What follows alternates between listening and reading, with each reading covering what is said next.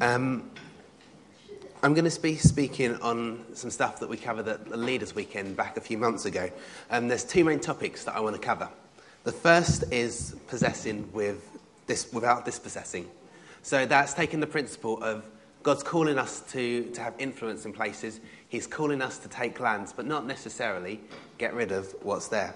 Um, Hugh, I think it's Hugh Osgood was talking to us about this. Um, he, he, took, he gave us the verse, um, Genesis 13, 14. We could just quickly get that up.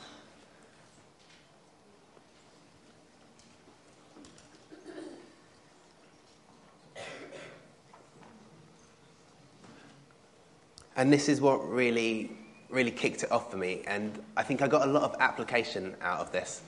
Um, so the Lord said to Abraham after Lot, Lot had parted from him, Lift up your eyes from where you are and look to north, south, east, and west.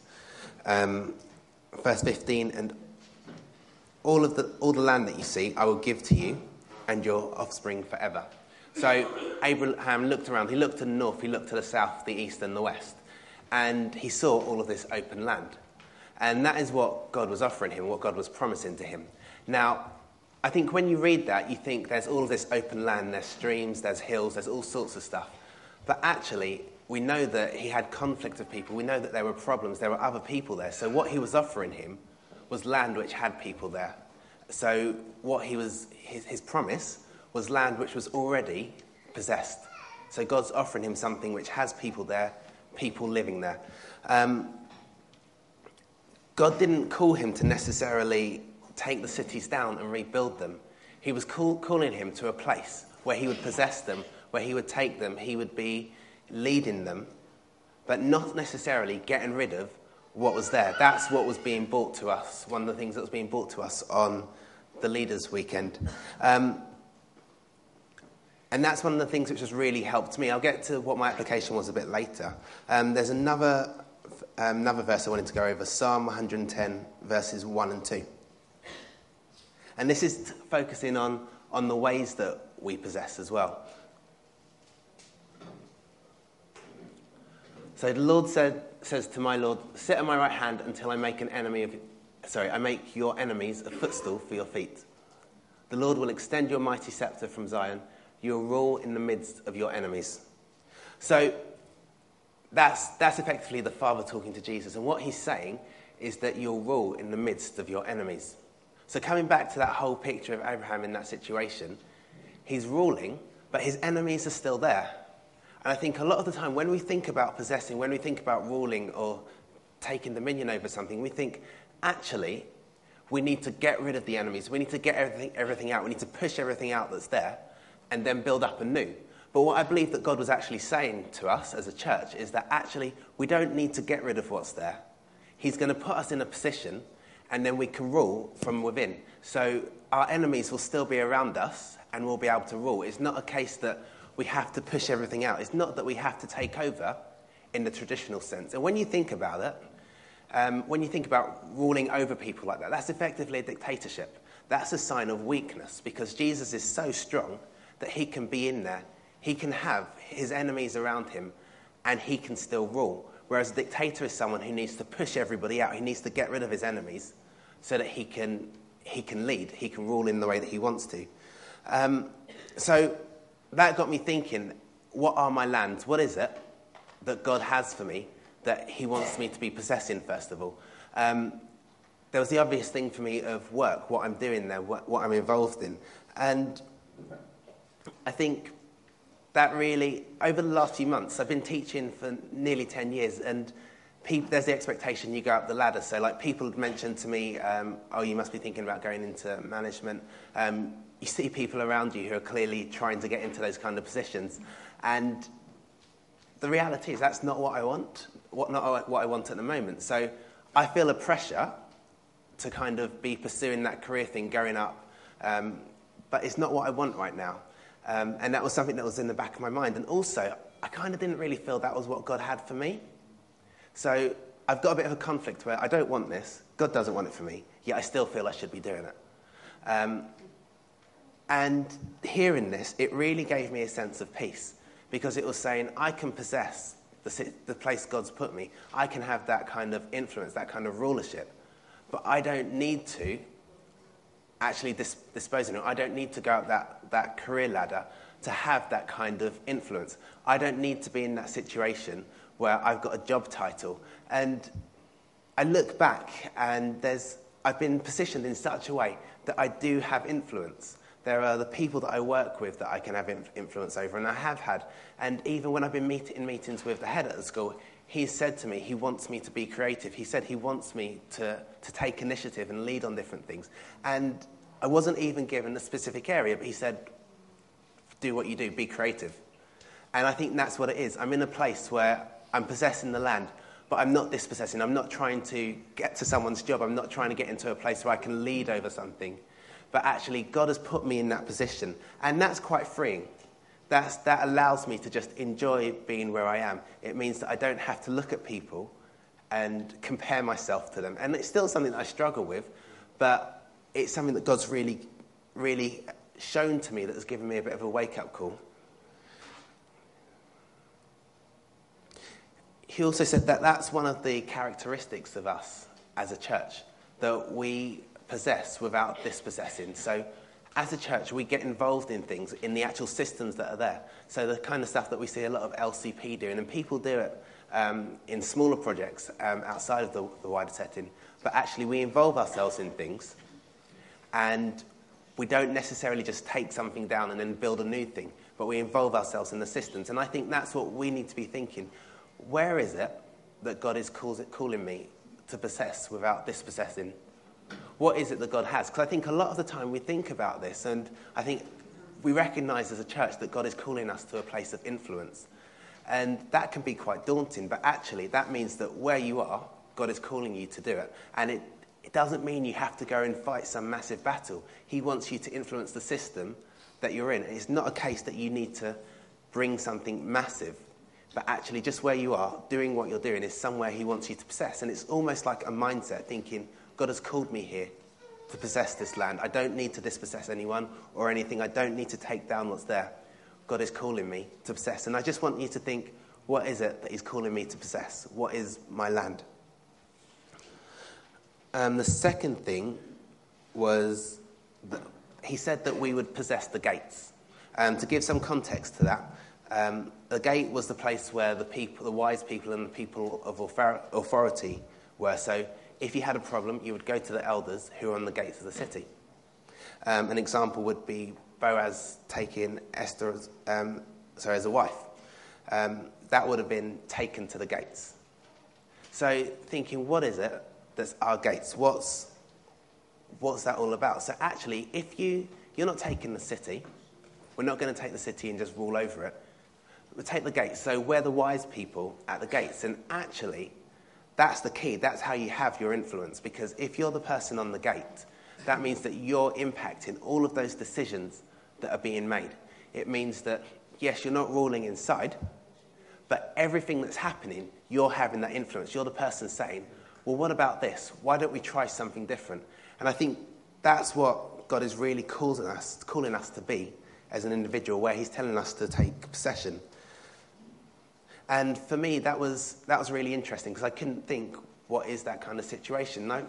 And there wasn't anything specific that came to me, but I realized that if I'm going to be that person on the gate, I need to have an opinion on things. I need to have a thought process. And I think a lot of the time for me, um, I'm very black and white on things and it's either that's good, that's bad, that's worth my time, that's not worth my time. And there was, an, there was a conversation I was having with someone at work, and it was, they were just trying to like be controversial for the sake of it. And I more or less just shut the conversation down because I couldn't be bothered to enter into it.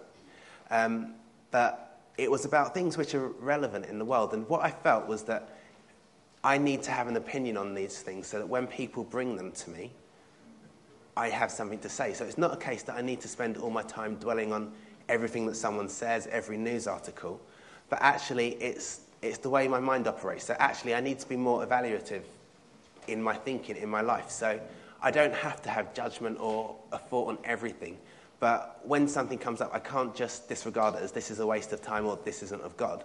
I need to have a thought process so that when people come to the gates, I've got something to give to them, I've got something to say. So that's the journey that I've been going on.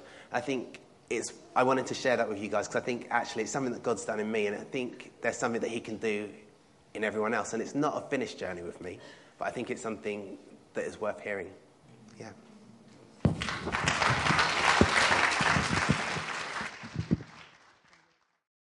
Okay, 15 minutes on the thing that God's. Cha- I love to just do this because I see people doing it. Um, 15 minutes on the thing that God's challenging me particularly about at the moment, recapping all that God has said to us over the last month at the same time, and what Richard has just shared with us now. Because sometimes it's really easy to skip over the things that God's speaking to us about. And you kind of think, oh, yeah, yep, yeah, good, that was last week's, yep, that was last week's, yep, that's good. But there are times when we really need to stop and chew over what God is saying because it's not you know, a bit like Rob was just saying there, God sees it all before. And He doesn't bring these words to people to share for something nice to do on a Sunday morning. He does it to build something into our lives, into our community. So we have to take time. So I won't test you to see if you know what God has been speaking about, but we'll carry on. Let me start. And I want you to think as well in terms of what Rich, Richard was just saying there, and we can add that to that. So, partnering with God. Jeremy spoke to us a few weeks ago, and somebody mentioned it this morning that thing of walking with God, being involved in His purposes, particularly through prayer, and seeing His answers and seeing our involvement in it. God's interventions, we've heard that a lot this morning. Just think of these testimonies where God has intervened in our lives or intervened into others' lives through us God, it's just incredible. If you just stop and think what we've heard this morning, it is just mind blowing. The power of God and the love of God and His incredible reality. Hans took two weeks. I guess say 15 minutes. Richard, 15 minutes. Hans, two weeks. But that's okay. we all have different amounts of words to use. No. The good soil, Hans took a couple of weeks over that. That, that reality of what God wants us to be he wants our spirits to be that good soil. And the boulders can come in and the thorns can come in that actually chokes the things that He wants to do in our lives. So that's the things God's been speaking to us about, remembering what Richard was saying this morning about the dispossessing. These things have brought encouragement, provocation, challenge, and conviction. Well, they might have done. But if we're willing to listen and to chew and to consider what God is saying, that is what will happen.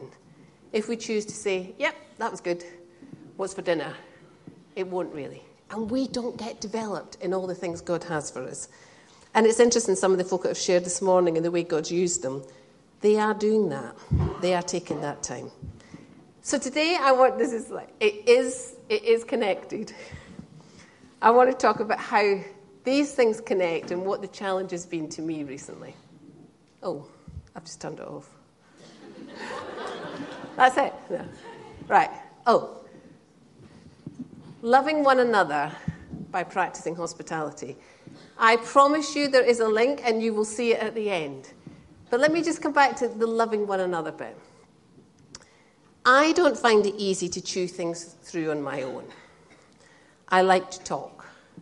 I like to talk to other people. I like to grapple and chew and work through with people. We've got ministry training tonight, and there's a team that, that is involved in ministry training, and we have grappled and chewed and had some discussions in terms of what, what does it mean, this gift of discernment thing. But it's been really fruitful because we've really learned something in the process. And I would suggest that one of God's primary ways of us chewing and grappling and connecting together is when we practice hospitality amongst us. Because that's when we talk, and we really do talk. But I want us to just have a little think because I've been really challenged with this hospitality thing, and that's what I want to talk to you about. Do you know, as a child, I had, was brought up in a very busy home where there's all lots and lots of people around my mum and dad would connect with all sorts of people, and we were a house that people knew was safe, was a place of rest, was a place of encouragement, it was a place of fellowship. We were very much part of that. There was four of us kids. We were very much part of that. Not in a forced way or a kind of you must be nice to these people, but in a this is our home. So when they come to visit mum and dad, they also come to see the other four kids. And that was kind of how I was brought up. When I got my own home, I wanted to do the same thing. The house I have now, I bought because it was big enough to have people to share. That was just part of what I just felt God had given me and was part of a gift that I enjoyed using. But it was really interesting. And when God's speaking to me about something, He gives me different things that makes me think. Um, don't tell Jane and Heather this, but when Jane and Heather moved in, my current housemates, they're, you know, generally speaking, when people have moved in, there's kind of like they've needed a wee bit of looking after, at least initially. But these are like two independent adult women who were just doing their thing. And I kind of thought, oh, good, I can have a rest. I don't need to get too involved, to be honest, I'm a bit tired. I don't, you know, they can stay in the house, I'll be nice to them. They'll be fine, they'll have a nice time, but I don't really need to get invest too much. I don't need to get to know them too well. And I remember saying this to Dawn, and she's like, so that's like the complete opposite of what you felt God has given your home to be. I know, but they're kind of like, they're in a transition anyway. I don't know how long they'll be there. It doesn't really, just, I just have a wee rest. I'll just back off a little bit. And then when I left, and Dawn was like, well, that's nothing like what God has ever said to you before. And I left and I thought, you know, it's true. And it's very easy sometimes for us to get a wee bit tired of giving ourselves. And the day we stop giving ourselves is the day we block God's love to us and from us. And it's just, what would you do that? Why would you have people in your home that you didn't share life with, that you didn't give yourself to, that you didn't want to get to know them and invest in them? The second trigger for me was someone in the church who I'd actually had a number of meaningful, I would see them as someone that I would have real conversations with. Been in the church years and years and years, and they said to me one day, I've never been in your house for a meal. And I was like, oh my goodness, that's like really awful. And then the third trigger was I was talking to somebody who'd been in the church, one of the people that's been in the church for a very long time, one of the grandparents of the house, literally. And they were saying about how they hadn't, as I was talking about this story, and they said, Yeah, do you know, we've stopped giving having folk for meals. We were saying the other day that we haven't really done it very often much recently. And she said, You know, in the early days, we would have people for meals all the time because we did it because we were recognizing the body. And I thought, wow. It wasn't, we should have folk for meals because that's what this church does. It was because we were recognizing the body. We saw something at that time that was new and different, and by having people in our home, we shared something. We shared something real. So, there were my three triggers. Let's see what the Bible says. Let love be without hypocrisy. Abhor what is evil. Cling to what is good. Be kindly affectionate to one another with brotherly love. In honour, preferring one another not lagging in diligence, fervent in spirit, serving the Lord, rejoicing in hope, patient in tribulation, continuing steadfastly in prayer, distributing to the needs of the saints, given to hospitality. You know, in the context of Romans 12, where we're hearing what love really is, and we're talking about giving to hospitality. 1 Peter 4. And above all things, have fervent love for one another for love will cover a multitude of sins. Be hospitable to one another without grumbling, as each has a gift, minister it to one another as good servants. Do you know, it's in the context of really loving one another that we will practice hospitality. Hebrews 13. Let brotherly love continue. And don't forget to entertain strangers for by doing so, you're unwittingly entertaining angels. Now, I'm not getting into the angels thing today. It's been very controversial everywhere I've gone this week, but I'm not getting into it. But I just will give you one story. I got to know John and Dawn. I was, I'd come down to London, been in the church maybe a month. I came in through a friend. And I was on my way to um, my work over in Hammersmith, and I fainted on the tube. When I faint, I faint very dramatically. Somebody got me off the tube, I'm on the platform thing, and then I'm violently sick, because that's what happens after I faint. I faint every time to time, kind of attention seeking thing. Anyway, I am now covered in sick. These people think my name is Jean King because it all got very complicated. The ambulance takes me to the hospital. I've been in London a month. I, I, know one person who has just moved to Scotland. I knew some other people, but I didn't know them very well, and I was living in this house. I'm in hospital thinking, I don't know how to get home. I don't even know where I am. So, and it was before the days of mobile phones, young people. I don't know if you can imagine that. For some reason, I had John and Dawn's number. I don't know why I had their number. Anyway, I asked the hospital if I can make a phone call, make a phone call. And I phoned, and John answers the phone, and I say, eh, I'm, my name's Avril. I'm a friend of Rosie's. I think you know, they knew Rosie really well. I'm in hospital, and I need to get home, and I don't know how to get home, and I'm really quite ill still, and I can't get home. I don't know what to do. He said, Right. get in a taxi.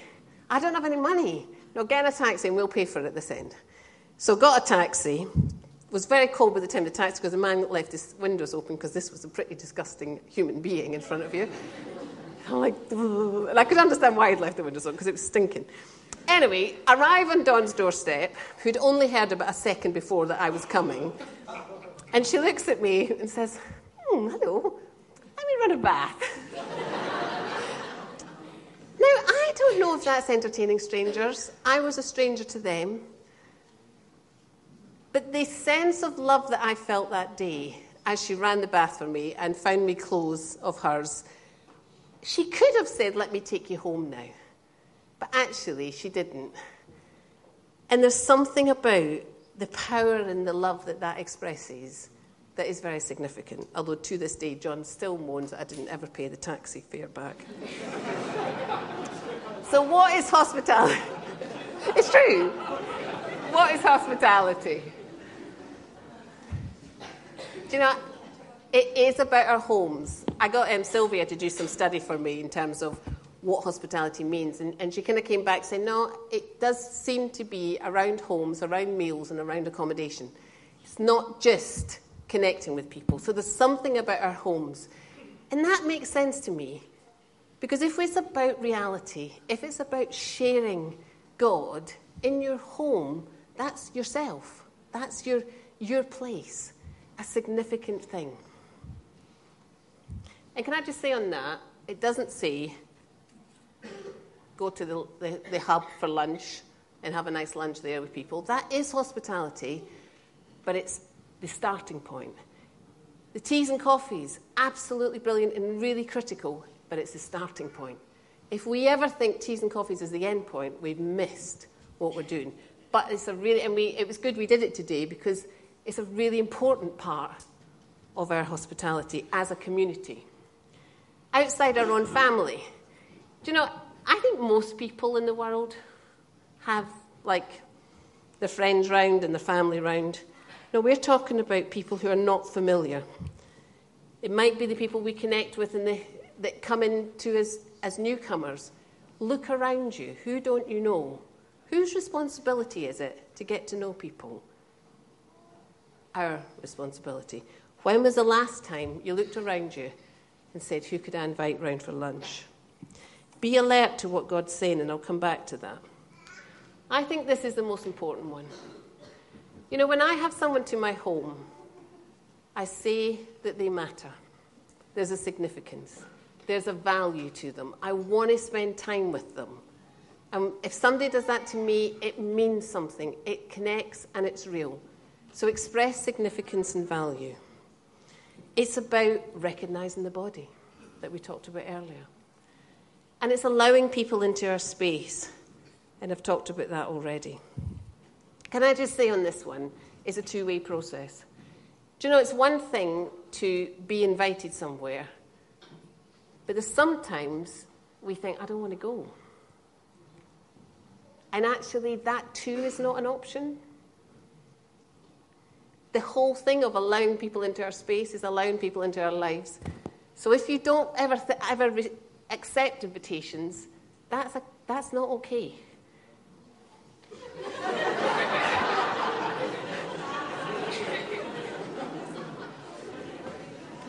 so if, if you can avoid uh, what David is doing, please do.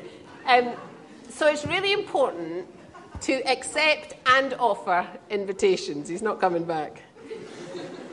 As you invest in people, as you connect with people, you will be blessed and you will receive something. Now, that's not the reason for doing it, but there's something will happen. And many families will testify as they've got to know people, their children have got to know them, and as their children have got to know them, then they've got babysitters, they've got people that connect, and people that love their children. And can I just say to the young people here, I'm not talking to the adults. One of the most significant things for me has been connecting with children. When I first connected with the Singletons, whilst Nathan used to say, I don't understand a word you're saying, Jamie and Daniel were very, very friendly and connected. but there's nothing, if I feel a bit awkward, there's nothing better than a child engaging with me. It's so much easier. So, guys, you have a key part to play. When someone is in your home, they are your guest as well as your parents' guest. And don't get hung up in performance. I recently had some people for a meal. I served them raw chicken, firstly, which we then had to quickly cook because that's a bit dangerous. This was only last week. And secondly, when I got the ice cream out, it was frozen chicken that I had put away earlier. so the whole meal was, I said I, would actually put a camera on the wall and I was going to show it this morning of how not to give hospitality. And it doesn't really matter, does it? Sometimes these things happen. Sometimes more often for others than others. It's not about that, it's about the connection. Do easy meals. If you come to my house on Sunday, you'll get one of two things. And I don't apologize for it because I want to spend time with you. I don't want to spend hours in the kitchen trying to do a deliciously fancy meal. It's okay what I'm doing, but so do easy meals. Invite people when it's best for you because otherwise you don't welcome them. And involve the children. And you know the really most important thing is you're not doing it to tick a box. You never know you're going round to somebody's house where you know they've done it because they kind of feel obliged and you kind of know that it's time to go soon. You know, there's a unspoken signals. That's not what I'm talking about. It's not the thing to do on a Sunday. It's an expression of love. So, just to finish off, how am I going to link it back? I'll show you. Do you know it does connect? Because by practicing hospitality, if you're at somebody's house this afternoon, you'll be talking about what Richard was saying. What gates is God giving me to possess? What does influence mean? And frankly, if you only spend the whole time talking about basketball, I would really challenge you that it's not okay. It's really not okay. There is more we should be talking about because that's how Richard probably started to process the stuff from the Leaders' Weekend because he talked to people about it. So, when you're partnering God, do you know you can be asking Him, even this morning, who should we be having round? Who should we be connecting with? Who should I invite myself round to? Who does God want to connect me to? God's interventions sometimes come, often come through us. Sometimes that might be to a stranger. It might be you get a call from Sally to say, Do you know, I've got somebody that I think would be great for you to get to know. Could you maybe get engaged with them and get to know them? You don't know who that person is, but Sally's nudged you and that always feels enough to me. How are we going to connect with people? How are we going to extend our borders and go beyond our own family and extend love? And God's interventions, you just might be the intervention for someone. And the good soil, do you know, my challenge would be if you're willing to look beyond yourself, if you're willing to put yourself out and love and serve other people by caring for them, by inviting them into your home, by bringing them to be part of your family, you will find the soil becoming more and more fertile. You'll find some of the boulders being removed and the thorns being whipped out because your focus will be in the very thing that God has called us to in His greatest command is to love Him and love one another. So we're agents of change. And my challenge to you, as it has been to me, let's not forsake practice in hospitality, because in doing so, we will see one another. And there are strangers in this room to one another before we even have to start worrying about the strangers in the street. Ask God who He wants you to connect with. Done.